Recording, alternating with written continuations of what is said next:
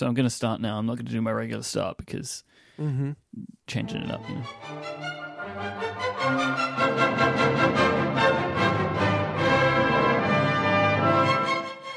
So I've wrestled back control of the show. It's mine again for this week. Today's episode of Connected is brought to you by Squarespace, PDFpen, and Pingdom. There is no Stephen, so you know if you've been enjoying the Stephen regime, uh, it has been overthrown for one week, and I'm joined by Federico. Hi, Federico. Hi, Myke. You you have banned Stephen from this podcast. Yeah, he has been banned, banned for bad behavior. So Hmm. that's what happens now. When Stephen's not on the show, he has been banned because when I'm on the show, I'm dead. So Stephen has been Stephen, yeah. put in time out for he a has week. done he has done unimaginable things and we Mhm. needed to ban Stephen because of the things he's done, which we cannot share, but Stephen has done the unthinkable and, and he didn't deserve to be on the show anymore. So here's the deal, dear listener. I wasn't on this episode, but I am editing this episode. I have not been banned. I will not have my name sullied by these so called co host of mine. So every once in a while during this episode, I may chime in and add my own thoughts. And as is usual, when when Stephen doesn't show up, uh, there is no follow up. So there will be no follow up today. Um, I am going to do a piece of follow out, which is to recommend uh, and let people know about a new show that we have at Relay FM called Subnet. Subnet is hosted by the banished one, Stephen Hackett. Um, and it is a week on weekdays. Uh, Stephen posts a couple of minutes every morning, or for you with tech head. It's all the tech stories you want to know. So Subnet is our basically our flash briefing show, and it is available on Amazon Echoes and Google Homes. Um, and you can also tune in on your HomePod, and and Federico has a little hack for that, which he'll tell us about in a minute. But what I love about Subnet, I'm kind of getting ready in the morning, and I'm making my coffee, and I ask my Echo to give me my flash briefing, and Stephen tells me about the technology stories that I need to know. And I feel like I'm somebody who is pretty informed about technology. But every day he tells me stories that for some reason I had no idea existed, uh, which is very good because it's kind of just helping me keep abreast of what's happening in the wider world of technology. So it covers all kinds of technology. It's very, very good, very, very good. Go to relay.fm slash subnet and you can find out more about how to subscribe, or you can just uh, set it up on your Google Home or on your Amazon Echo uh, there are skills that you can enable. Currently, these skills are only available in the US and the UK, but they are being expanded to, I think, basically every native English speaking country. Uh, we're doing this with Anchor. We're working with Anchor, and, and Anchor are working with Amazon on our behalf. Turns out Amazon are really difficult with the skill stuff and the language support. It's really friggin' annoying, but we're working on it. But uh, you can go and you can try it out, or you can listen to it on iOS devices with the Apple Podcast app, which also extends out to HomePod. And because Siri sucks, uh, it tries to play for me a Shakespeare sonnet every time. I'm not kidding. When I ask for subnet, it plays me a sonnet. Federico, you have a uh, you have a, a, a tip that you stole, um, which you've incorporated into your life. Yes, I saw this tip on Twitter, uh, courtesy of Tara Man. Uh, it's it's a way to, if you have a HomePod especially, or just any device with Siri, um, to create uh, in the Apple Podcasts app, which I've been testing again because of the HomePods. Um, you can create uh, what are called stations. So are basically playlists. Uh, they're called stations, and the benefit of setting up a station in the in the HomePod or uh, rather in the Apple Podcast app and to use the HomePod is that you can ask Siri to play your station with just a a single command, which is very convenient because of course. Um, you know, Siri integration is limited to to Apple own apps. Um, and what I what I do and what Tara also does is you create a station and to this station you add a bunch of these new types of daily shows like Subnet or 9 to 5 Mac Daily. Uh, actually if you have recommendations for other daily tech shows like 2 minute 3 minute uh, podcasts I would love to know. And every morning when you're making coffee or having breakfast or something you can ask Siri to play your station. Um, the limitation that I've found is that my station is called Tech News.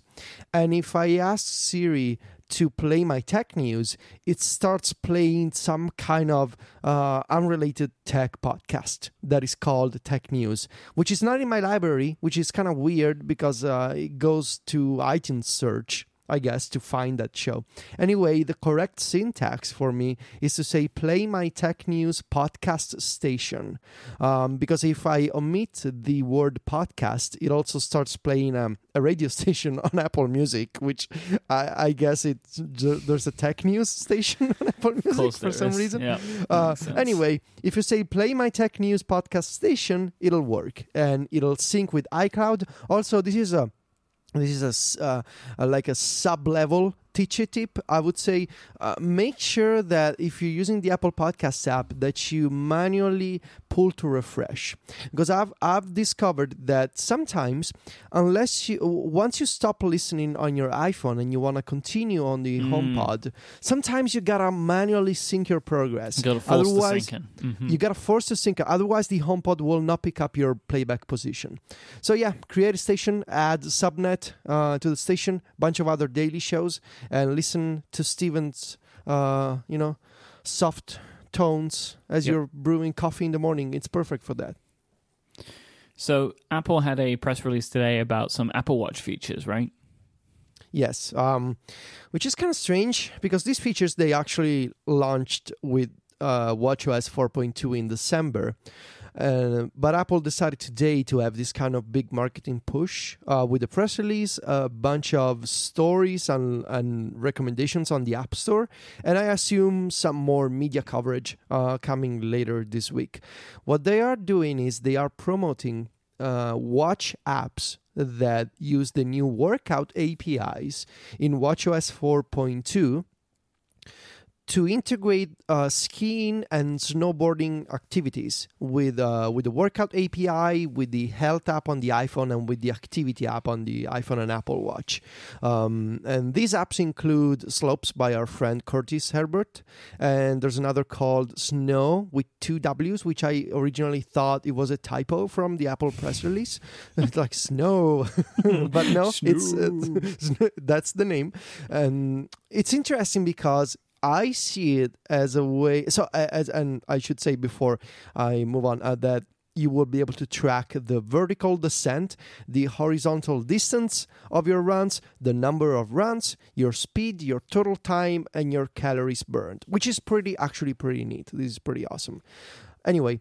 I think it's interesting because it's it's a fascinating PR approach to what is effectively a delayed feature which was originally announced with the Apple Watch Series Series 3 in September, delayed to WatchOS 4.2 in December, and now promoted at the end of February on the App Store and with the press release through the help of third party developers. I think it's an interesting approach to, you know, we've been talking about Apple sort of having this uh, a bunch of iOS features and WatchOS features sort of scattered throughout the year and this is another approach to that problem of how do we make a big push well we we ask developers to coordinate their app updates with us so that we can have one cohesive story with a press release uh, a dedicated section uh, in the today view of the app store and uh, you know we can maybe get in touch with some websites that talk about you know ski resorts and that type of stuff like dedicated publications so we can have more coverage i think it's really smart from a from a PR perspective. I think one of the things about this that interests me the most is that Apple built the APIs but didn't put it into the workout app themselves. Yeah. Which is weird. Like, because they built this for swimming, right? Because swimming and uh, like skiing, right? There are specific movements that are specific to that type of activity that if you want to track properly, you have to do the work. Like, I one of my favorite things that the watch can do, it knows what type of swimming I'm doing. It knows if I'm doing backstroke, really? freestyle, yeah, or Wow. uh, breaststroke, and it will li- when I'm done with a with a swim, it will list out what it believes I've done in in like in meters in each stroke, and that's because of the work they've put in. It's not simply like how long are you doing this for, right? Which you know, I would assume for a lot of the general workout activities, they're just tracking how long have you been doing this for. Um, estimating some kind of distance based upon what type of work you're doing and showing you the calories burned, right? That's like the, the general thing. But they went into specifics of swimming in the same way that they've gone into specifics of skiing, but they haven't included skiing into the workouts app. So one thing that I look I find this interesting, but another way that I look at it is I expect now many more types of activities like this, which are kind of like pseudo sport, like sports for a lot of people, but like they're, they're like recreational activities for others, where the app will start to rely on third parties so they don't clog up the workout app, right? So Yeah. other types of uh, activities, right? Like I don't know, maybe rowing or football or tennis or you know something like that, where you're doing some other kind of sporting activity. Well, tennis is a sport, I think. Well, yeah, but it's all, but it's, it's something people play in the same way that like skiing is a is a sport, right? But do you know what I mean? Like Yeah, yeah, finding yeah. and when, when I said rowing, I meant like literally rowing in a boat, not in like a machine. Um, so like I don't know, I expect that kind of I, I I honestly expect to see them do more with this, exposing the APIs, but then kind of just giving it over to third parties to to work on. I think that that is a I think that's a good approach. It's an interesting Yeah. approach, at least. Yeah. Yeah, I mean because you're still burning calories and you're still doing physical exercise even Mm-hmm. if you're shoveling snow. Now, I don't think Apple will will have like a shoveling type of workout uh, in the in the workout app, but maybe someone else could make a third party app for, you know, if you live in Chicago like our friend John and and you Mm-hmm. need to shovel snow on a, on a weekly basis in the winter. Uh, I mean that that's an exercise, you know. I hear from John that And wouldn't that be kind of cute, right? Like if they were to sneak stuff like that in. yeah. Right? Like it can tell. It's like, hey, are you shoveling snow right now? There's like there- there's something kind of fun about that that I would kind of like. I spent some time yesterday digging holes in my yard, dealing with some old house problems, and this would be pretty nice. I think I tweeted that I actually filled my exercise ring by digging holes. It wasn't a single workout, but the uh, the Apple Watch knew that I was working harder than I normally do. And by the way, my plumbing it's all fixed. Uh, so we we have some news regarding uh, Ring. Uh, Myke, w- what is Ring exactly? Ring is a digital doorbell, a video camera doorbell. Uh, I will say they have been a sponsor of Relay FM like a year or so ago, but like it's not important for this discussion. Uh, but I just mention that's it. that's what that's totally why they've been acquired by Amazon. Yeah, we gave them the platform that they needed uh, to go ahead and be acquired for one billion dollars by Amazon. But it's like one of it's like a home security system, but it goes on the outside of the door. You know, like it's got uh, sensors in it, it's got camera in it. Uh, my uncle has one of them, and it's it's cool. Like it is a cool piece of technology because you know you can if, if anybody walks past it will send a notification to you and you can speak to people through the doorbell. Uh, they also do cameras like they expanded to like everything right? Creating like a home security system. Well it was announced yesterday that amazon have bought ring for a billion dollars. Uh, it is expected that they are going to use this as a way to bolster the um, Amazon Key project, which is you may remember this. This is the thing where uh, Amazon will set you up with like you buy it, but they come and fit it a lock, some kind of camera doorbell, and I think they were using. I think Ring was one of the camera doorbells they were working with anyway, um, and that meant that delivery drivers could come to your house. They could be let in. They could just leave a package for you and go All right, yeah, right? Hmm. So it is expected, and I think it's easy to see that they have bought Ring so they can brand their own technology and use Ring's expertise in helping them create and expand this, and maybe even also, and probably very likely, offering this as a service to existing Ring digital doorbell owners. Right? Hmm. Because they have also Okay. bought probably and I think it's pretty easy to assume the largest current user base of digital doorbells. They have just bought those, right? Because Ring is pretty popular, and I mean, I I honestly don't know another one. I'm sure that there are other ones, but like Ring is the only one, at least in my mind, that occupies any kind of like brain space. Um, so, So this is not. Is this also a door lock or just a doorbell? I believe video? that Ring only do a doorbell. That is correct. And Okay. but there are other companies that do door locks. I mean, honestly, I now expect to see if there is some kind of third party vendor that makes locks, right? I expect to see Amazon buy them now as well. Like, like uh, is that like the uh, August smart lock? Yeah, I, I know yeah. that one. I know that one. And then there are Mm. existing companies like Kensington, right, who make who make actual locks. They Right, make them as right. well, right, because they're trying to make sure that they remain relevant, which is a smart thing to do. Um, so I kind of have a couple of thoughts about this. That kind of questions, like if you're a customer of Ring, like how how how do you feel about this? Like, is it frustrating to have the company that you've kind of invested into your home change hands and then possibly change direction? But if you get additional features, is it worth it? Like, what do you think about this? I know that neither of us have these, but like, how how do you expect you would feel if you were a customer of Ring? I wonder if the customer of Ring um, is the type of person who also owns an Amazon Echo. Um, because if that's the case, I mean, there's got to be a pretty good overlap. Like, if you're Exactly. in the digital doorbell world, you probably have another product that hooks into that sort of stuff. Exactly. Now, if you are a Google person, now this may be a problem because you're in a different ecosystem. Oh man, I'm, I, I'm I wouldn't be surprised if Amazon still extended that out. You know what they're like. I mean, all of this stuff is just to make sure that people buy more things from Amazon. I don't know. At, on one on one hand, there's the ecosystem play that I think it's uh, it's interesting to consider. Like, if you're the tech obsessed person who buys a digital doorbell because you want streaming video when someone rings at your door, um, are you happy that now Amazon owns the doorbell? Um, but also, there's the fact that this ties into the whole system of the Amazon delivery person is coming to your house, and now we have a better like. uh, I I don't wanna I don't want this to sound wrong, but you could make the case for the Ring doorbell to be an employee monitoring system for Amazon to check how their delivery people actually work. I think that that is definitely another part of the Amazon Key project that they You know, get to like- know how their people are actually working.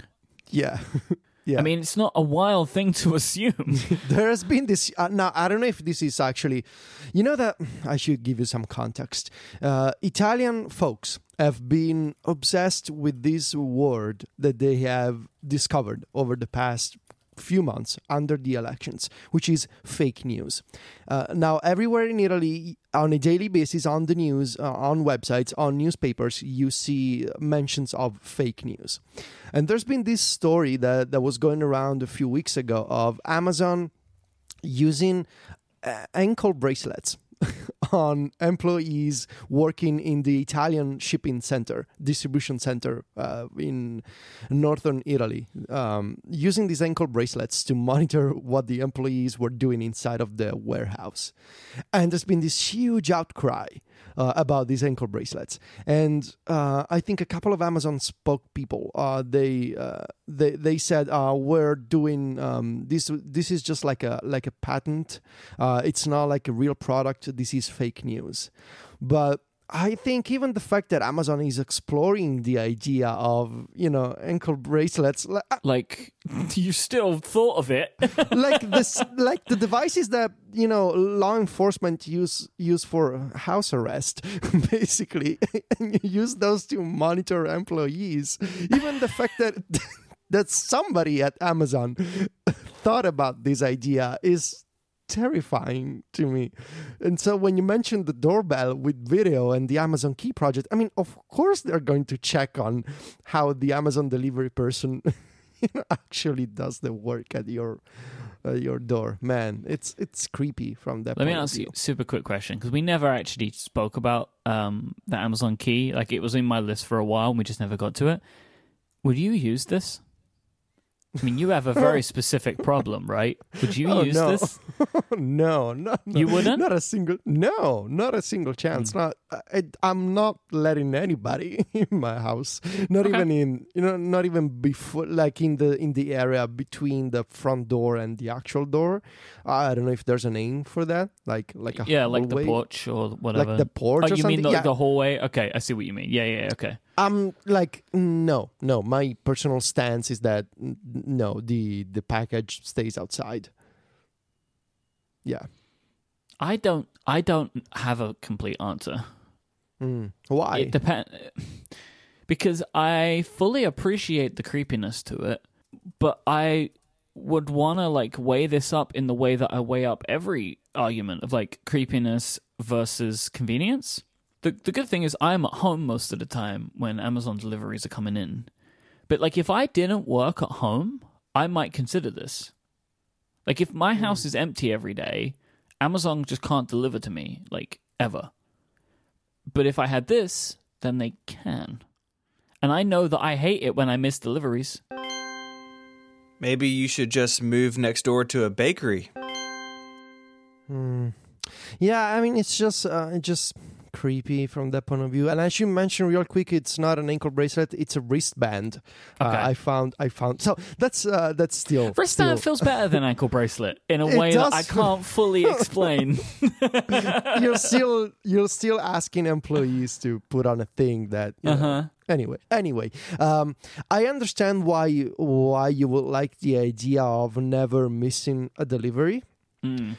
but still there's the idea of But yeah, this is this is my thing. Like this isn't a cl- uh, like a clear cut thing because there is still that hmm but hmm but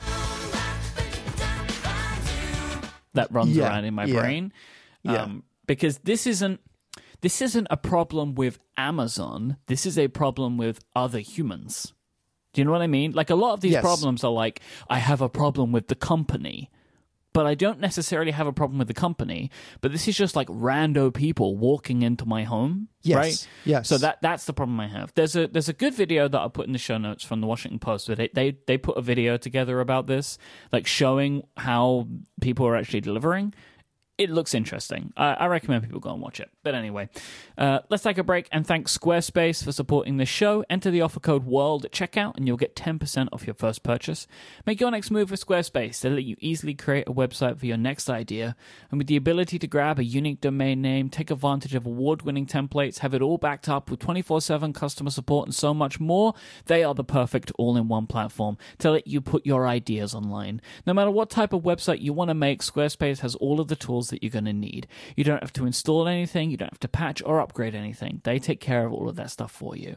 Maybe you want to make a blog, maybe you eventually want to add a store to it. Maybe you have a gallery of images that you want to show in a beautiful portfolio. Maybe you have a business and you want to be able to show people information like maps and opening times and all that kind of jazz. Squarespace has all of the tools for all of these and so much more. If you can imagine it, I'm sure you can build it with Squarespace. Their plans start at just $12 a month, but you can sign up for a free trial today with no credit card required by going to squarespace.com. Then when you sign up for a plan, use the offer code WORLD, W O R L D, to get 10% off your first purchase and show your support for Connected. Our thanks to Squarespace for the continued support of this show and Relay FM. Squarespace, make your next move, make your next website. So, uh, do you remember there's uh, probably a month or so ago, Ming Chi Kuo had a report in like with, with KGI Securities about the upcoming line of iPhones for this year, right? And it included a complete refresh, three phones, different sizes, etc., etc. Uh, as of yesterday, when we're recording this, so on uh, oh, no, it was Monday, Monday twenty sixth of February, uh, Mark Gurman. Um, I was going to call him Mark Bloomberg, which was something that Jason did on Upgrade. So there's just something in me now. he, sa- he said he said G- Gloomberg or something like Gloomberg, that was it. Mark Gloomberg.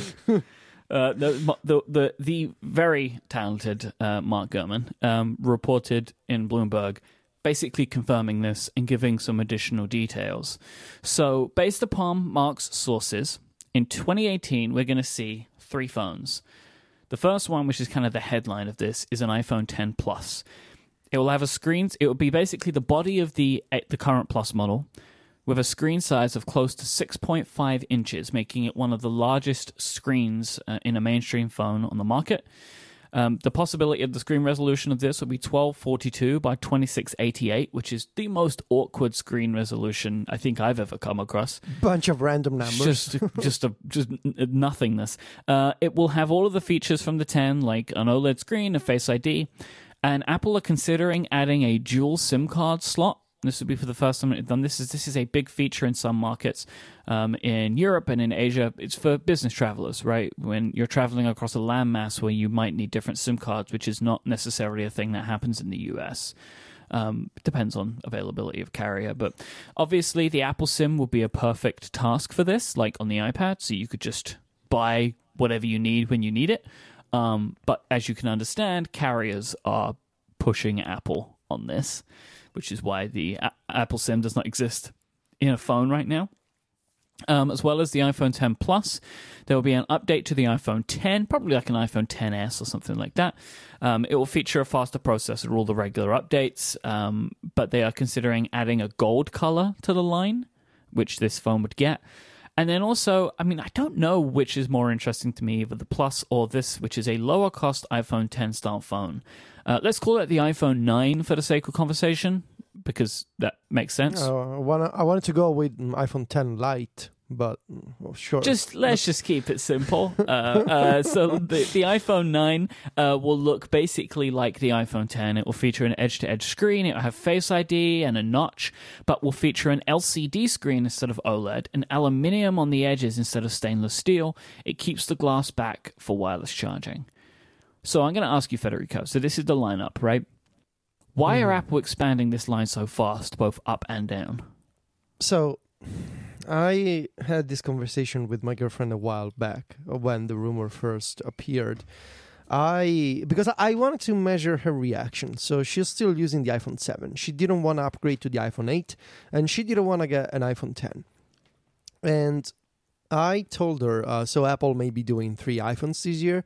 They're gonna do like an iPhone 10 but faster, uh, a bigger iPhone 10 Plus, and uh, a new like lower priced iPhone that looks like the 10 but it's not the real 10.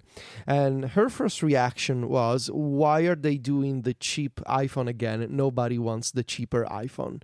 So there's now I don't think she's totally right in her assessment of the situation. But I think she's right in that there's a perception of, especially this year, of Apple has done these two iPhones. Uh, where the iPhone 8 and the 8 Plus, I count them as one. But basically, there's a perception, I think, that people see this old, uh, boring iPhone that nobody wants and the cool new iPhone that is too expensive.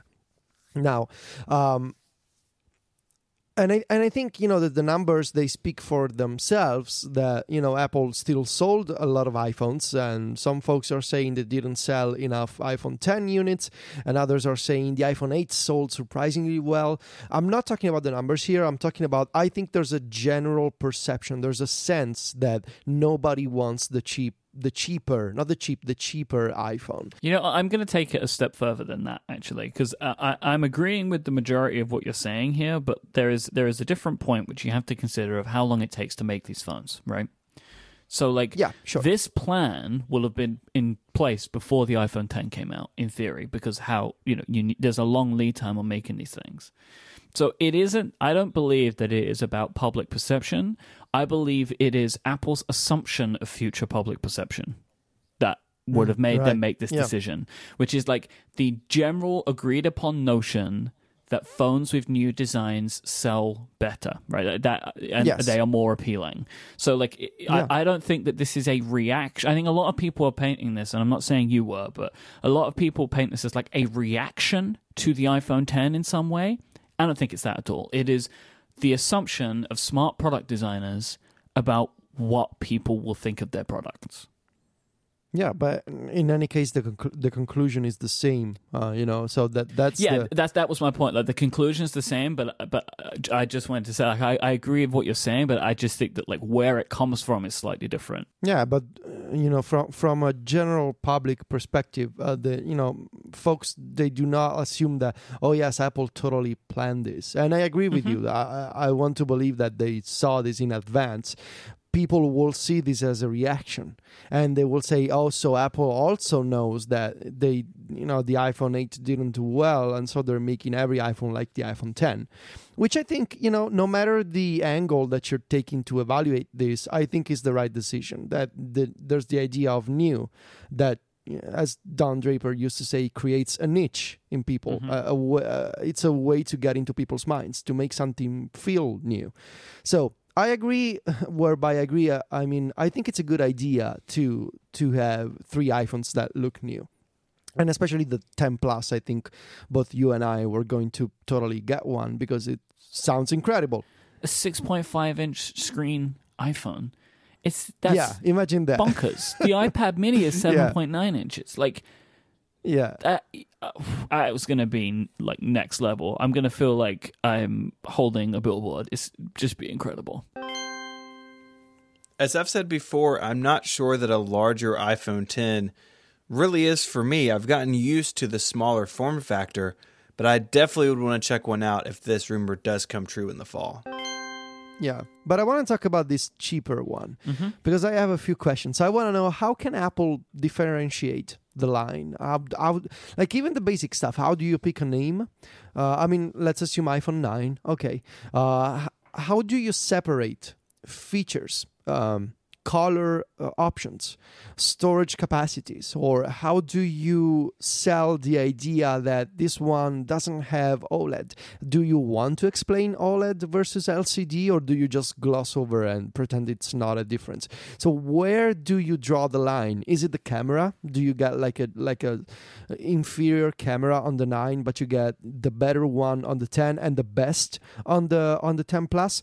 Do you do you do you make the 10 plus the the best option in terms of battery or memory? Does apple want to mention memory? I don't think so. Um, i just wonder what's the best way to explain people why this iphone that looks like the 10 but it's not a 10 costs less um, without making it too technical? Here That's is my my, theory on this, right?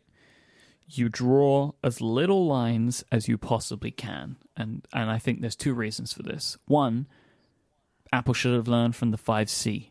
They drew a lot of lines with the mm-hmm. 5C and it didn't sell very well. Right? And I think Apple were expecting and hoping to keep that phone around for a while and they kind of didn't because there wasn't that much difference between the C and the S, right? It was a small price difference and it was very different visibly. So I expect that this phone will look as close as they can possibly make it to look like the iPhone 10. If there are colors, it will have all of the colors. It will have, and it will be pretty close. I mean, I would even say it will get like, and the, I have a reason for this. I think it will get like the fastest chip available at the time, so they'll all get new chips. They'll give the best camera they can possibly give it, so it will be an improvement on the 8, right? Maybe it gets the camera the iPhone 10 has, for example. And the reason that I think they do all of this, they, they pack this thing full of features because it stays around for three years.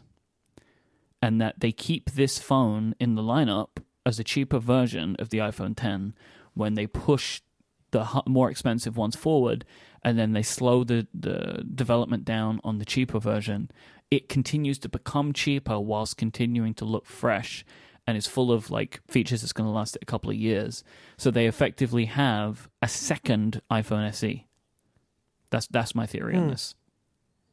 Yeah, that could be. That makes a lot of sense. Um, uh, my only preoccupation is that um, the not for the 10 plus, but that the difference between the the 9 and the 10 will be hard to tell unless there's some visual cues uh, like uh, Well, the stainless notch in steel the and 10 is aluminium different. will be a big one, right? Like visually. Could, could be, could be, could be, but most people keep it in a case, so uh, that that element is sort of more subdued, I guess. Um, I ju- I just, I, I guess that in any instance, uh, this is probably good news for Apple because uh, at that point you just want to have one of two new phones and you're not creating that sense of oh i'm spending money to buy a phone that looks old but everybody's gonna be happy anyway Mhm. because the phone looks new so that's that's the good news and the- that you know, no I would say the thing is, if you look at the six, the 6S, the seven, and the 7S,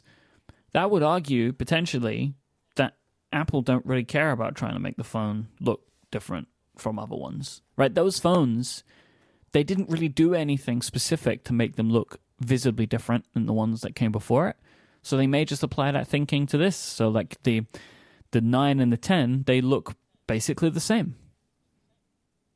Do we think that they're making the nu- because when the iPhone 8 came out, uh, a lot of the a lot of other folks with websites and tech podcasts they made the argument that the iPhone 8 was a classic design hmm that it didn't need to change. So if they're changing it with the iPhone 10, are they doing it because they don't think that design is classic anymore or is it because it's the right thing to do to move the line forward or is it because of more profits? It has to go away eventually, right? Like you, you can't keep that design around literally forever. Unless it's the SE. well, but the SE, I think the SE that exists in size, not design. So they wouldn't be able to shrink that design down in theory, right? Like I think the SE exists for size and price, and I expect them to do something there with that going into the future. But like it's just like you know, I I, I agree that it is like like a classic design because it's been around for so long and they got took it to its mac to its end. But like you can't just keep it around forever for the sake of it.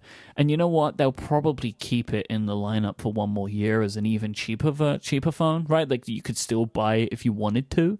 You know, like that you keep the old design around for a while, as they've always done. They could still do that because it will probably they'll probably still be able to sell the iPhone 8 for cheaper than the iPhone 9, right? So they may just keep it around for another year or two as an even cheaper version of of a phone to buy. Um, but uh, you know, I, I think you've got to move on from it. Uh, Personally, I think it's the right thing to do to move on. Yeah.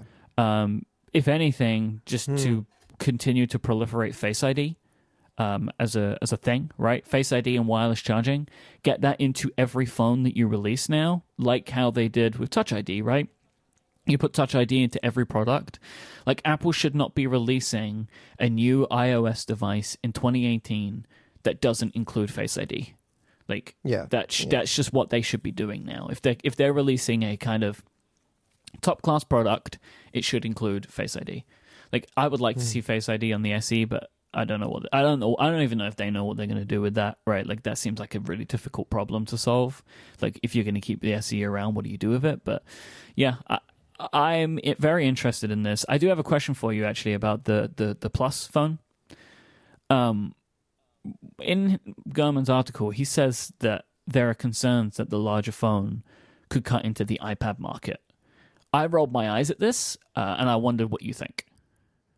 I don't think it's the case. It's not the you same. Are, you are like it's not the same. It's not this because even if the size is inching closer to you know to the to an iPad Mini, there's still a like an ergo- a big ergonomic difference between holding an iPhone Plus and an iPad Mini. and you know, you'd expect it's going to look like a big iPhone from a UI perspective, and applications will treat it like a big iPhone. Yes. They're not going to treat it like a small iPad.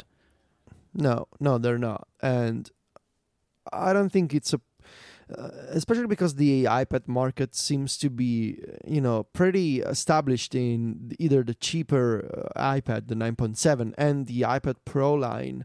I don't think people using the 9.7 or a 10.5 or a 12.9, they will accept an iPhone Plus as a substitute for whatever they, they're doing on an iPad.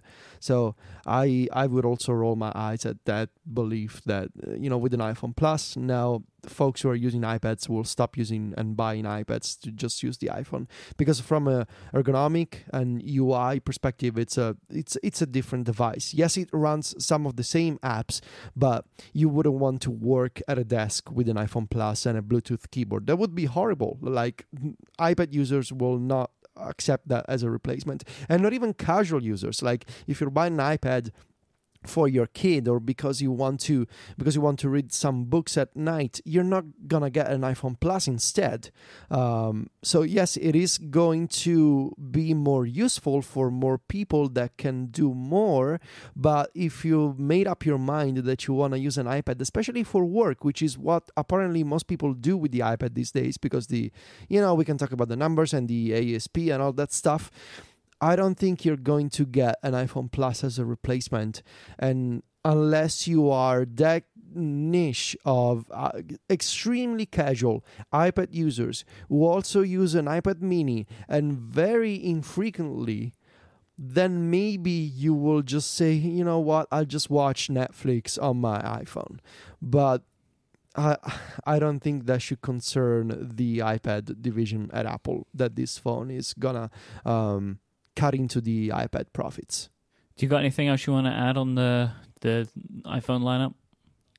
Just one note that, um, and a, it's a question that I wonder if the one of the differentiator uh, differentiators here between the the 9 and the 10 if it's going to be the aluminum versus steel and i wonder is it is it limited to just the band around the device or is it is it also aluminum in the back? And if it's also in the back how can you enable wireless charging? I think I'm pretty sure I read in the report that he mentions it will keep glass. okay It's a bit difficult because he's mentioning like multiple different things, but yeah, I think that it will keep glass, and that would be weird because that would be a regression from the eight. If it if it went with an aluminium back instead of a glass back, you're regressing, which doesn't make any sense, right? Like that that would be a bad decision, I Mhm. think. So yeah, it'll probably just be the band and support uh, wireless charging because they're making this big move into AirPower in theory and wireless charging. What's that? Sorry. Is that a product that exists? That, I don't uh, know. I don't know. I really want. I I was thinking today about AirPower that I actually want like a couple of those. Um, are you still not in the wireless charging? Uh, you know, bandwagon, Myke. No, there Okay. isn't. There isn't a wireless charging product that exists today that entices me. Okay. Hmm. I don't. I'm not like a wireless charging denier, right? Because like I don't think- there is someone in my household that uses it every single day, right? Like I don't think that it's bad. It's just it just doesn't do anything for me, Mm. like personally. That Yeah, that yeah. I, I already have products that do what I want, and there is no wireless charging product currently on the market that gives me anything different. you you are the uh, the cable equivalent of a flat earther, like a like a like a cabler, Yeah, like a lightning Yeah, l- lightninger. Power comes from cables only. Today's show is also brought to you by PDFpen from Smile. PDFpen equips you with everything that you need for more powerful PDF editing. It is the ultimate tool, the ultimate tool for editing PDFs and going paperless. It is time to get your documents in order, and with PDFpen, you can. You'll be able to split and combine PDF documents to send just the right things to people who need them. You'll be able to quickly and easily fill in PDF forms, whether they're interactive or not. PDFpen don't care about that. You can even add page numbers, redact account information, or perform OCR on scanned documents. Hey, if you're looking for something in particular in a document, you can find and automatically highlight all instances of a specific term as well. And when PDFs need a small fix or a tweak, like correcting a typo, you can use PDFpen to sort that out. I've done that a bunch of times. Like I've gone through, created a document in Pages, I've saved it out, like I'm ready to go, I've signed it, and I'm like, oh, darn and then I can I, I realize I made a spelling error, which happens to me quite a lot. Um, so I can go in with PDFpen and I can fix it. Just fix it straight into the PDF. It's so so handy. It saves you from having to go through that whole rigmarole all over again. PDFpen 3 is tailor made for iOS 11 as well, so you can get all those great benefits no matter where you are on all of your devices. And PDFpen Pro on the Mac can now create PDF portfolios as well, which can be great for presenting year end documents if you're in that mode right now. If you're thinking about trying PDFpen out, now's the time to do it. They've added over 100 enhancements with their most recent release of PDFpen 9. Get organized. It's the time to go get organized. Go to smilesoftware.com slash podcast to see what PDFpen can do for you. And don't forget to tell them that you heard about them on Connected. At smilesoftware.com slash podcast to find out more. Our thanks to PDFpen from Smile for their support of this show and Relay FM. So there's a rumor in Mac Rumors. This came from previously mentioned Ming Chi Kuo. We're in rumor season right now. Um, I think this is mostly because this is a real like dead time for for a, a like especially Apple news, Yeah. right? So rumors kind of take over. But it is interesting. You know, we have a lot of good discussion about it, and this is a new one. This is a brand new one. According to Ming Chi Kuo, Apple is planning to create their own over the ear headphones. They will have what is referred to as an all new design. And my, my thought on that is, well, yes, of course, because it doesn't exist right now. Like any design is all new.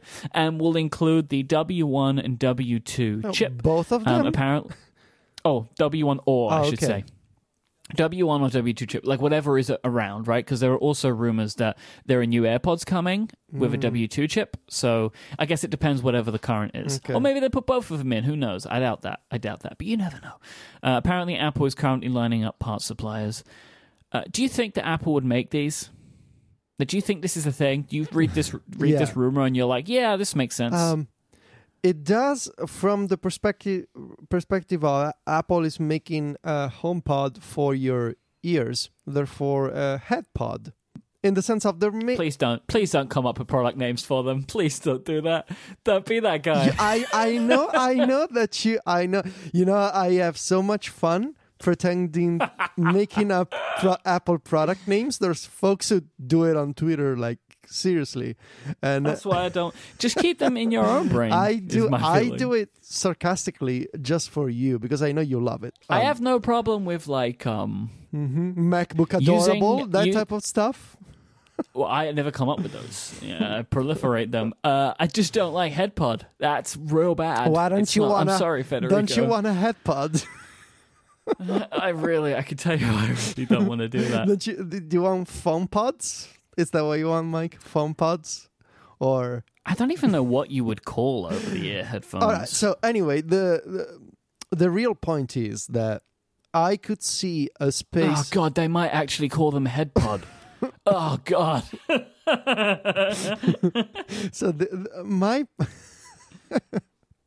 my point is that there's a there's a space I think between, or rather, like like a niche of people like me who would like something that are not Beats headphones because I find the, the it's not even the Beats sound which I am not super a fan of but I also don't think it's the end of the world like the if you change your opinion on that? You used to like the sound of Beats, right? I li- will I say for the record to help you, I liked. I had a pair, uh, a pair of Beats, and I liked the way they sounded. I like them. I don't love them. Um, there's, Right. I think they work best for some types of music. Uh, the sound that I love is something more similar to the B&O H6 second gen. Um, you know, it tends to be more. You know, I don't want to talk about sound, but uh, I think the beats works best for hip hop and you know uh, EDM that that type of stuff but my main problem with the beats so it's not the sound and i know that a lot of people think beats are like the antichrist or something. No i think they're totally fine sound wise um, my main problem is that even the beats studio which i'm wearing right now I, I'm, I use them to do podcasts. I cannot wear them for multiple hours because they give me a headache. Even if in theory they are over ear headphones the they still they're not big enough for me um, whatever it is, they just give me a headache. Uh, they're not as bad as the Solo, uh, which are on ear headphones. Those give me a headache in like 20 minutes. Um, so, and I think there's a there there's uh, a way for Apple to make a product that sounds even better than the Beats headphones, um, that is much more comfortable and that approaches the high end the same way that the HomePod approaches the high end of home speakers, and that is easy to use, has insane battery life, uh, is easy to configure like AirPods, and has some kind of Siri integration and maybe active noise canceling. Um, I could see because I I want I know that I want this type of product when I sit down to just listen to music, which is something that I, I, I think n- not everybody does. Just sitting down to listen to music, because most of us we treat music as background, background, fancy background noise. Uh, that's what music for many people is, me included, because most of the time I just leave music in the background. But there's also times when like like a couple of hours at night where I just I want to go through my music library and I want to listen to music without doing anything else. I want to read the lyrics. I want to just listen to music. And those types of headphones would be great. Now, is that a niche big enough to justify making a product? Maybe because uh, you know uh, Apple makes I, bet- you it's bigger than HomePod. is bigger than HomePod, and there's uh, I don't think there would be any confusion as to what is you know under Beats and what is made by Apple. Um, you know, I don't see because there's folks saying People don't know. there's folks don't know. saying, "Oh, but what, what, what? There's a problem because there's the Beats Studio and then the Apple mm, headphones." No, because Apple makes AirPods and they also sell the Beats Sport and the Beats X. It's not a Yeah, problem. Be- Beats is a brand that people know. I, I don't think that everybody that knows the Beats brand knows that Apple own Beats, and, and even if they do, I don't think anybody cares. Like this, I don't. I don't think that that is uh, Yeah. Too, too much of a problem. Like it's not an issue for them. I have a thought about noise canceling.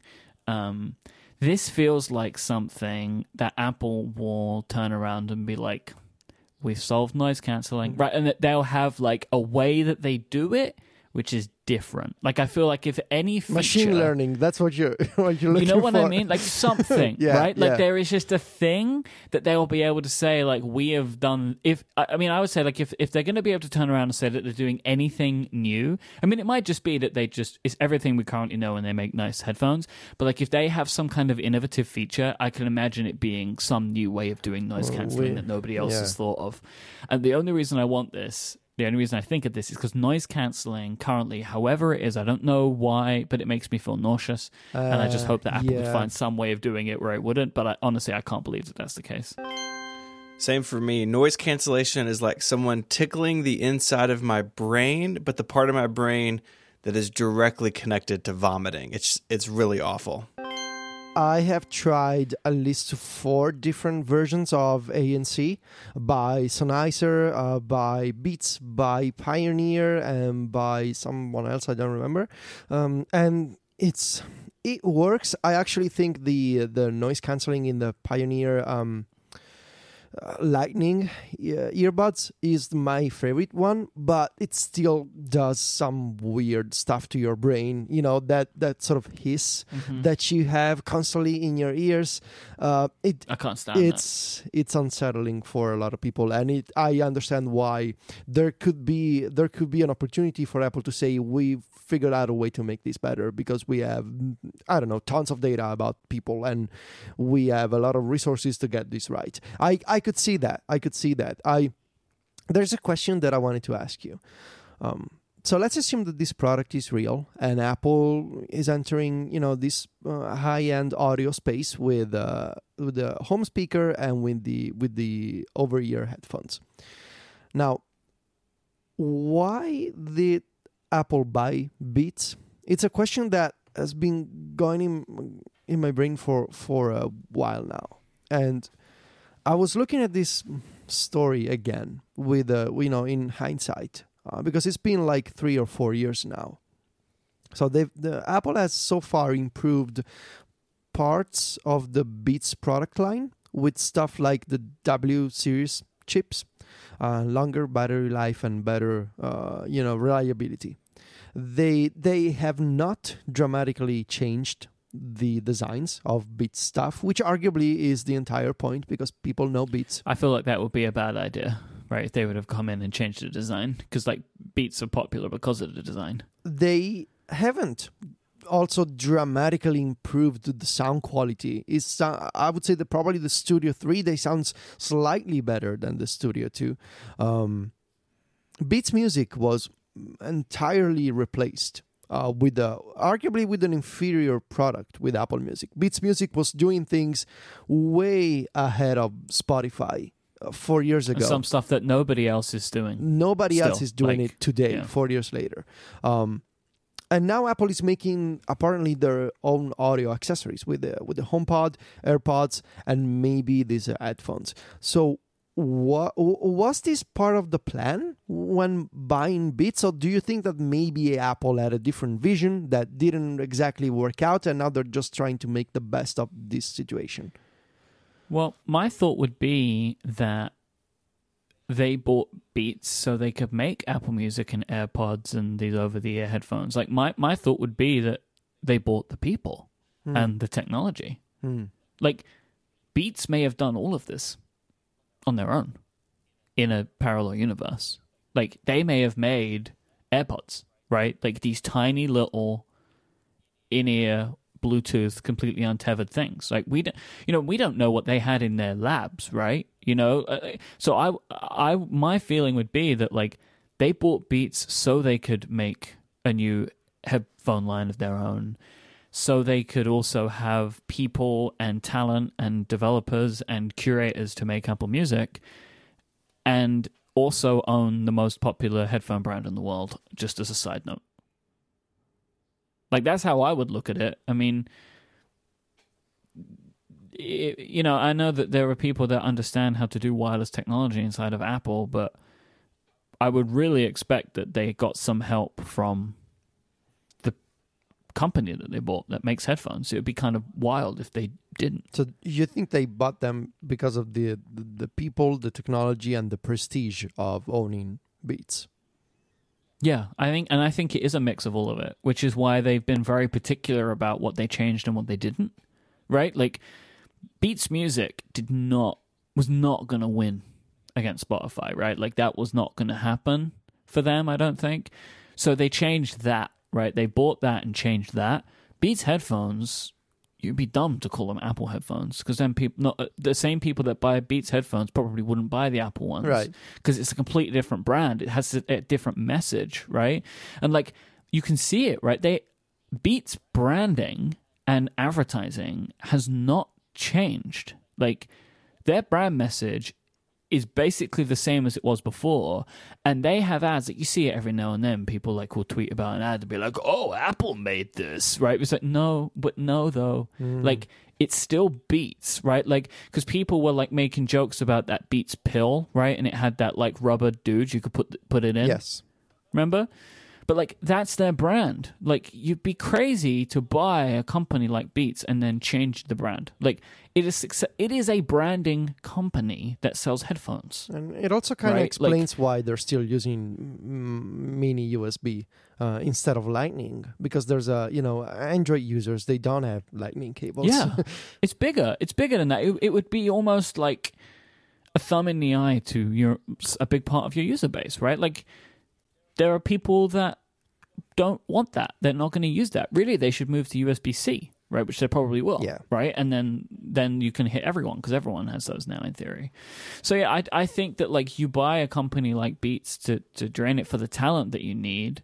Um, and then you keep it going as an important thing, and you do cross pollination, right? So, like, you would never know that the Beats X and the Solo 3 had anything to do with Apple. But yet they carry a chip in them that Apple, in theory, designed. Right?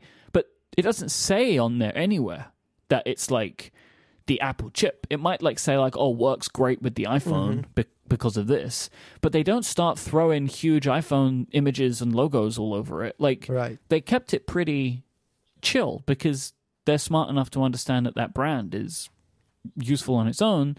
But then you start making Apple branded stuff because you can then suck more oxygen out of another market.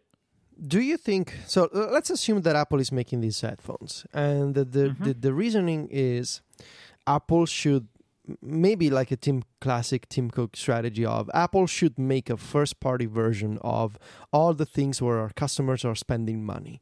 Um, so let's assume that Apple is wants to move to almost like a Xiaomi like mm, ecosystem of we're just Huh, gonna make yeah, yeah. everything. Um, should Apple make sensors for your home? Should Apple make um, you know heart rate chest straps? Should they make light bulbs? Uh, because if we follow this idea of um, people are buying headphones, well, we'll make our own headphones, like you know, like Bender from Futurama type of scenario. Uh, do you think they should make their own stuff from every sing for every single area of the most important areas maybe of the iphone ecosystem? Because if we follow that idea then i could see like an apple apple scale an apple light bulb an apple um you know humidifier weather sensor like an apple everything. So i wonder where does apple draw the line in terms of uh, It's difficult, right? Because like the, my my like immediate gut reaction answer to that is, oh well, they just make things within the area that they play in, but that area is growing. mhm. right? So like the area that Apple always make things in areas that they play in, but yet that now includes headphones and speakers Exactly, in the yeah. home and things that you put on your body, right? So like that just keeps growing. I think that like there are logical ways to move, but if I'm Tim Cook, I will make as much as I possibly can because I don't have an iPhone in me, right? Like I don't have the new revolutionary thing. Mhm. So considering they probably don't have that, right? Like I'm just going to naturally assume that in current development at Apple, there is not the next revolution. And this is nothing against anybody that works there, but like 'Cause they, this is they don't know what the next revolution is well, I was going to say this should be once in a lifetime. for people. I mean, it was for Steve Jobs like two or three times in a lifetime, but like the iPhone should be a once in a lifetime type thing. And so th- there's no there shouldn't be an expectation that they have in a product lab the thing that's going to dethrone the iPhone, right? Mhm. Because that's not how this stuff works. So if I'm Tim Cook, I'm like, well, what we have to do is just make sure that nobody ever leaves us. Yeah, So we just keep making as much as we can. It's what Mark Zuckerberg is doing it's almost Facebook. it's almost like a, an insurance for your company to sort of saturate th- your Well, the ecosystem. All of these big tech companies are doing this, right? Like Amazon just bought the Ring doorbell right. because they are doing everything they can, like Google is, like Facebook is, like Apple is, to extend into your life at a point that you cannot let go. hmm Like that's all it is. They just want to make sure that they lock in everyone that they have and then make it even more appealing for people to join. That's what all these tech companies are doing now. And I mean that's what you do, right? Like to a to a infinitesimally small degree, me and you do that with our businesses. Like you expand within the realm that you can and you keep growing it in a way that people want to keep coming to you to consume whatever they're consuming. Right. Yes. So, like, we just launched a, a subnet, right, which is a daily tech news briefing, because that is a new area of podcasting that we think we could do pretty well, and we want to make sure that people consume Relay FM content in their lives. So we do that. It's like you, you and John thought that you had some interesting stories to tell and could create a new podcast for people, so they could consume MacStories content in a new way, Yeah. and you take off a piece of that audience. So you created AppStories. Like this is what businesses do to survive, but Apple is doing it at a scale which is so huge. It is, you know, it is uh, unforeseen previously. So yeah, if I'm Tim Cook, I'm going to keep making weird and wonderful technology things that people can bring into their lives so that they'll never leave me. Yeah, it's a it's an interesting contrast between you know a few years ago Apple sort of when they were still the underdog in a way uh, all these experiments they would have been like the weird and fun experiments of a of a company trying to survive and now that they're this huge corporation um, the weird experiments are still an attempt to survive maybe but i see them and i think people see them in a different light of oh now apple is going after all these other smaller companies because they want to eat their lunch and they want to make sure that you know that people spend more apple money. Uh, and i mean you could you could see this concept in multiple areas like even apple pay with the apple wallet and the apple pay cash card. Um, like it's a way to make sure that you never leave. And I, I- some people think it's creepy. And i think w- w- like when you think about it it is not creepy but unsettling in a sense that there's this corporation that owns you. Like you know they control your home uh, automation framework and your health records and your money uh, to an extent I, I, I don't think it's Like it, it is, it is, it is disconcerting that you know that somewhere inside of Apple there are meetings every day, and it's and like written on the wall is a phrase like lock in. yes You know that I would expect they probably have their own phrase for this, so it doesn't sound so whatever. But the the sentiment is still there, right? I mean, that's what the services division is, Yes. right? Like continuing to find ways to increase the hold that you have on the customer. Yeah, and uh, I'm uh, the the strangest thing to admit f- for me is that I am not put off by that idea of you know as long as this stuff works better for me, I don't care. The, and this is Yeah, it's the trade-off. It's, It's- the uh, trade-off you make. But it's kind of scary to admit that, like, I'm fine with le- letting a corporation control all, th- all these aspects of my life, and to the point where I, I kind of feel bad. Uh, and I'm like, no, I should be, you know, I, I should be concerned. I should be worried. But then I think about it, I'm like, no, I'm not, and I'm fine with it because I don't, you know, better Apple than than someone else. But I also like when I think about it, I also know that it it is concerning. So I, you know, and all this discussion coming, we were just talking about headphones, but I was trying to to kind of consider the bigger idea of Apple making more different type of things and how it relates to like you're into this huge ecosystem and there's a single corporation and a single CEO that you know they call the shots here uh, and how does that make me feel? And I feel both happy because it works and concerned when I think about it because it's kind of creepy. Not in the sense that I think Apple is creepy but in the sense of there's an entity that controls this stuff and there's nothing I can do about it. And instead I'm here I'm just a, a like a stupid guy here liking all of this. You know does it make sense? Like this this contrast of feelings about this sort of scenario Yeah, I just decided not to worry about it. And, and the reason is, I mean, I can appreciate it, but I don't worry about it because I weigh up my benefit. yeah And yeah. I figure that I'm happy to let the companies have this stuff, let them have information about me, let them become every device I own in my life because I'm happy to trade it off. And I know that there are people that aren't, and like more power to you, right? Like Yeah. that's your decision, and like you can live your life in the way that you want to live it. I just choose to go for the easiest possible Yes. route, especially when it comes to my technology, because I have so many other things to do.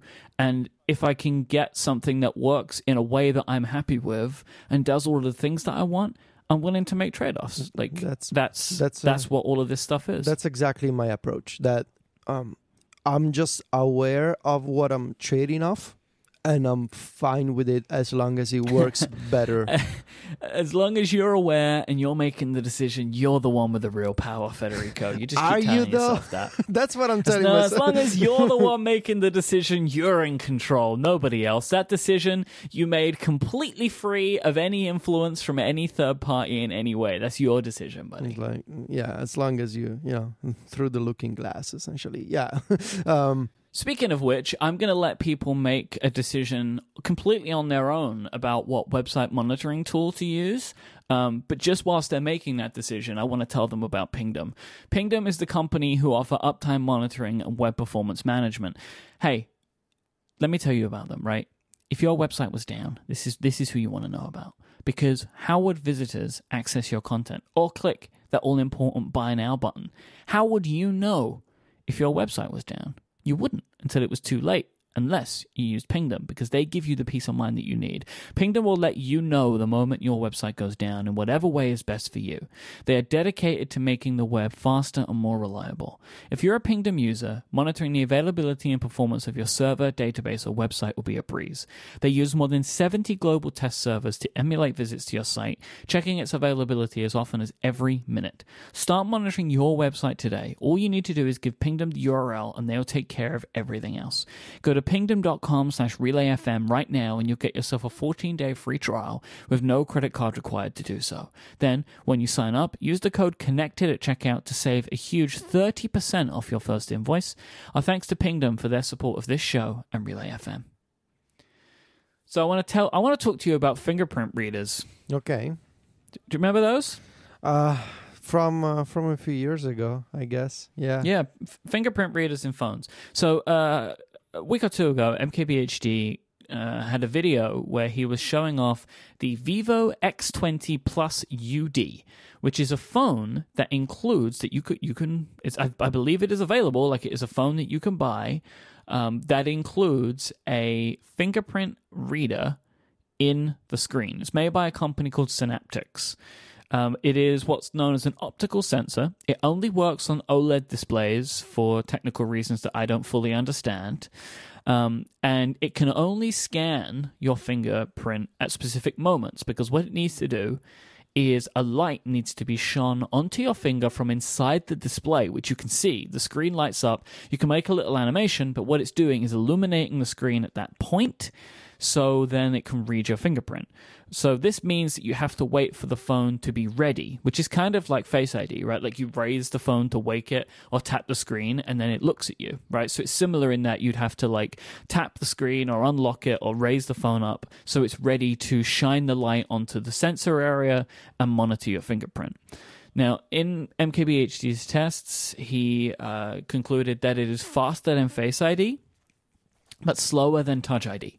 Right, so it sits somewhere in the middle, and that is because, like, whilst it is, it's quicker at doing the authentication than Face ID is, but you still have to do something to let the phone know that you're ready, right? And uh, Synaptics have said that in theory, uh, the sensor is unlimited in size, so you could make it as big or as small as you want. And they've just done this. So, Mobile World Congress is this week, or just this past week, um, and they have a concept phone uh, called the Vivo Apex. And what this has done, it is taken the screen, it's taken the, the sensor from like the size of your fingertip, which it was in the in the their, their phone that you can get now, the X20, and they've extended it to become basically the bottom quarter of the entire display of the phone.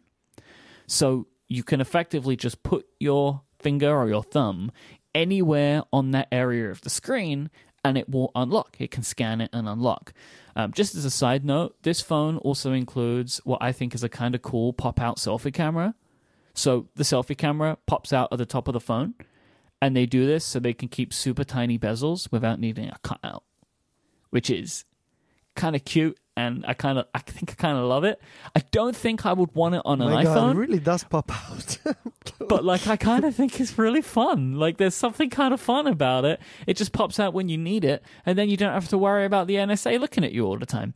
Um, uh, Marques predicts uh, that this may become a widespread feature in phones by 2019 because it's kind of there is you know there's still some quirks about it right? Like a company like samsung would probably only want to do it when they could scan a larger area right? So there's an additional benefit.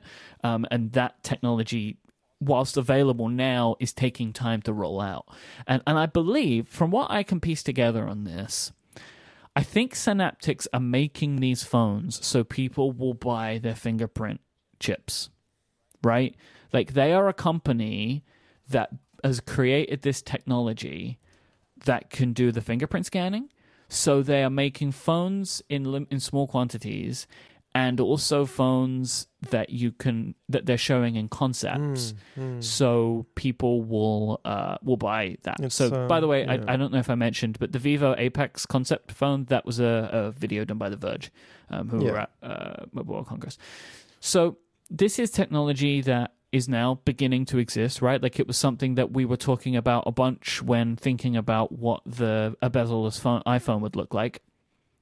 So, having thought about this, having looked at this, would you want this? Would you give up Face ID for this kind of fingerprint reader? nah, um, I Why? I what? Why? I was reminded of this today, um, or rather yesterday. Uh, it, it snowed real bad in Rome, and I was wearing gloves, and um, I realized when I uh, unlocked my phone that it was not a problem, uh, like it was last year when I went on, you know, on to the Alps for uh, for the holidays, and it was constantly a problem. Yes, I could have I could have bought mm, you know iPhone compatible gloves, but I didn't want to worry about it. And instead, with Face ID, it was not a not a problem. And uh, and I and I realized, oh yeah, it's nice that this is no longer a concern. Or uh, anytime I like. I take a shower and then I can use my iPhone and I can unlock without having to, you know, wipe my hand real, real good because it's, uh, you know, water interferes with Touch ID. You know, all that stuff.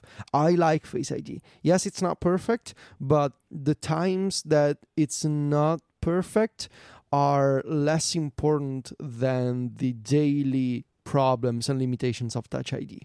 So I would not want to go back. I like Face ID more than Touch ID. What about in addition?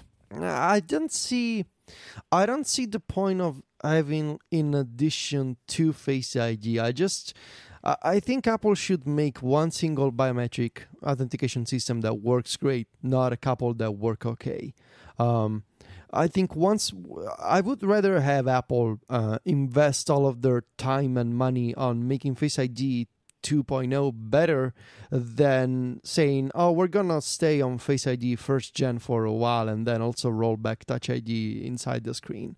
Um, I could see the accessibility arguments for uh, saying, well, Touch ID uh, worked better for some types of users for because of some uh, physical limitations that are involved with Face ID, but at you know for the majority of people i think either there's a way to make face id work for everybody or it's just not worth it to bring back Touch ID and add complexity, even just for developers to account for two different systems or two different interfaces. Um, I think I, I think we're past the Touch ID era, and we're going to see Face ID everywhere. Uh, I, I, it would be strange, I think, to see Apple saying, "Oh, we're bringing it back, and now you need to choose." Um, I don't think it's happening. I agree that I don't think that they would ever do it. Um, my only point would be I really hate having to enter my passcode, and I definitely have to still enter my passcode more than I ever entered my passcode with Touch ID. Really? Yeah, it still fails on me, and and it fails on me in situations where I can't work it out. Right. All I really want is like just some kind of secret way that I can tap something on the screen to let the let it scan my face again. Right. Like tell the phone to scan it again like it failed once Yeah. let's Yeah. let's do this over like that's what i want really like even if it like just tap the padlock and it will do another scan because sometimes i might i know there's a reason that it wouldn't work or sometimes it doesn't work and i don't know why it is right and I, and, and i feel like i'm having to like turn like lock and un- yeah, turn off the screen rewake the screen because i'm still and, and one of the reasons for me for this is i'm still doing the thing where it shows me my notifications after it does the face id thing right so sometimes I just want to read my notification on my phone or whatever, and it won't unlock, and I don't know why. So I would like it for that. Um, but outside of that, like I don't want, I don't want Touch ID or fingerprint sensors instead of the face sensor because I do really like all of the benefits that it has. Right, like as you mentioned, right, that you don't need to be a, if you're out in the snow and you got your gloves on, you don't need to scan your fingerprint. And I like that when I hold my phone, I just look at my phone and it unlocks. Like I like that sort of stuff. When it works, it is like a million times better, but it doesn't work 100% consistently Yeah. and it doesn't work as consistently as uh, fingerprint scanning did. And and I hope and believe that Apple will just make it better and better over time. But in a it lets us imagine hypothetically if this was as good as it could ever get, then I would also kind of like a fingerprint sensor as well as like a secondary, so I don't have to enter in a passcode anymore. I hate entering in the passcode. I feel like a luddite when I'm entering the passcode because I feel like I've gone back so far right at that point, you know because this this was never a thing that you had to do with Touch ID. And one of the reasons, and one of the reasons I think it sticks out to me more is if Touch ID, if Touch ID failed, you had a way to just make it do it again. And I think that it makes the failures stand out more to me because if it fails, I can't make it do it again. Uh, um, You know? Yeah, I'm I'm on the record saying that I, I don't like the lock screen UI. Uh, I think it should be done better. I think there should be like just the design itself. There should be it should be different and it should allow you to more easily say repeat this process, repeat this step. Um, so yeah, uh, I, I'm with you on this. I think part of the problem could be fixed by a redesign of the lock screen and the authentication uh, dialogue that comes up but um, the the thing where you you get more you know failed um, scan sessions uh, th- that's it that's interesting uh, that it's not getting better because the the whole system was built on the assumption that because of machine I, I- learning I think it might be getting better. I, I, don't think it's getting worse. I think it might be getting better, but it is still failing on me, Mhm. right? Like it still fails, and it fails more than I want it to fail, yeah right? hmm. interesting But like I will say, I do notice that like there are times recently where it is unlocking where my hand is clearly obscuring part of my face, and I'm like, good work, right? Like Mm. I can see you're getting better now because you're only seeing like 75% of my face, and you know it's me. So like I know it's getting better. But then there are times where it doesn't work, and I'm like, I can't work Because out what I'm supposed to give you. maybe now the iphone assumes that the hand is part of your face oh no, that's I've trained it well badly. now now you've created another problem Now I have to like just draw some fingers on my face, and that's how I live. But yeah, these fingerprint scanners, these are going to show up in, in a bunch of Android phones, I think. Because I mean, like if I'm a, if I am an uh, an Android phone maker, like I would hang on to fingerprint scanning for a while because it's a differentiator for people that want that. they don't they can't buy an iPhone anymore. Like if you do if you are like I was gonna say like biometrically imposed uh, to using uh, it's a terrible terrible pun and shouldn't be allowed to do anything anymore. Um, like if you don't want to use a f- like a Face ID thing, like if you don't want to use that, Apple can't give you that product if you want a new phone. I, I could see I could see the argument for like companies that d- their security policies they do not allow uh, face scanning for some reason. Um, I because it's new, Yeah. right? And I feel that's perfectly fair because it, cause it's rel- it's it's more new, and fingerprint scanning has been around for a very very long time. That's the only that's the only uh, possible argument that I can think about of businesses that require fingerprints and therefore are, n- are not adopting iPhones or future iPads because they only ship with Face ID. But I don't know. That seems like a policy that could be changed rather than forcing Apple to roll back Touch ID. All right, are we done for today? I think so. I think we did. I think we did a good job. Uh, I, I'm very proud of us. If you want to find uh, our show notes, go to relay.fm slash connected slash 182. Oh, by the way, thank you if you bought a t-shirt. Um, we're very happy with the, the sales of the Tiny Head tee, uh, and we can put to rest Tiny Heads forever now. Uh, thank you if you bought a t-shirt. They'll be shipping out to you pretty soon, I think. Very excited to get mine. Um, if you want to find Federico online, he is at Viticci, V-I-T-I-C-C-I on Twitter, and you can find his work at macstories.net. I am at imyke, I-M-Y-K-E. Um, you can find this show and many other shows that I do and uh, many other wonderful people do at relay.fm slash shows. Um, if you want to wish Stephen Hackett back to the show, he is at ISMH uh, on Twitter. Maybe you can be the reason that he will be let out of his banishment jail uh, to return to us next time. I'm not in banishment jail. I'm just editing the show. Come on. Uh, thanks so much for listening. Thank you to our sponsors, the wonderful people at Squarespace, Smile with PDFpen, and Pingdom.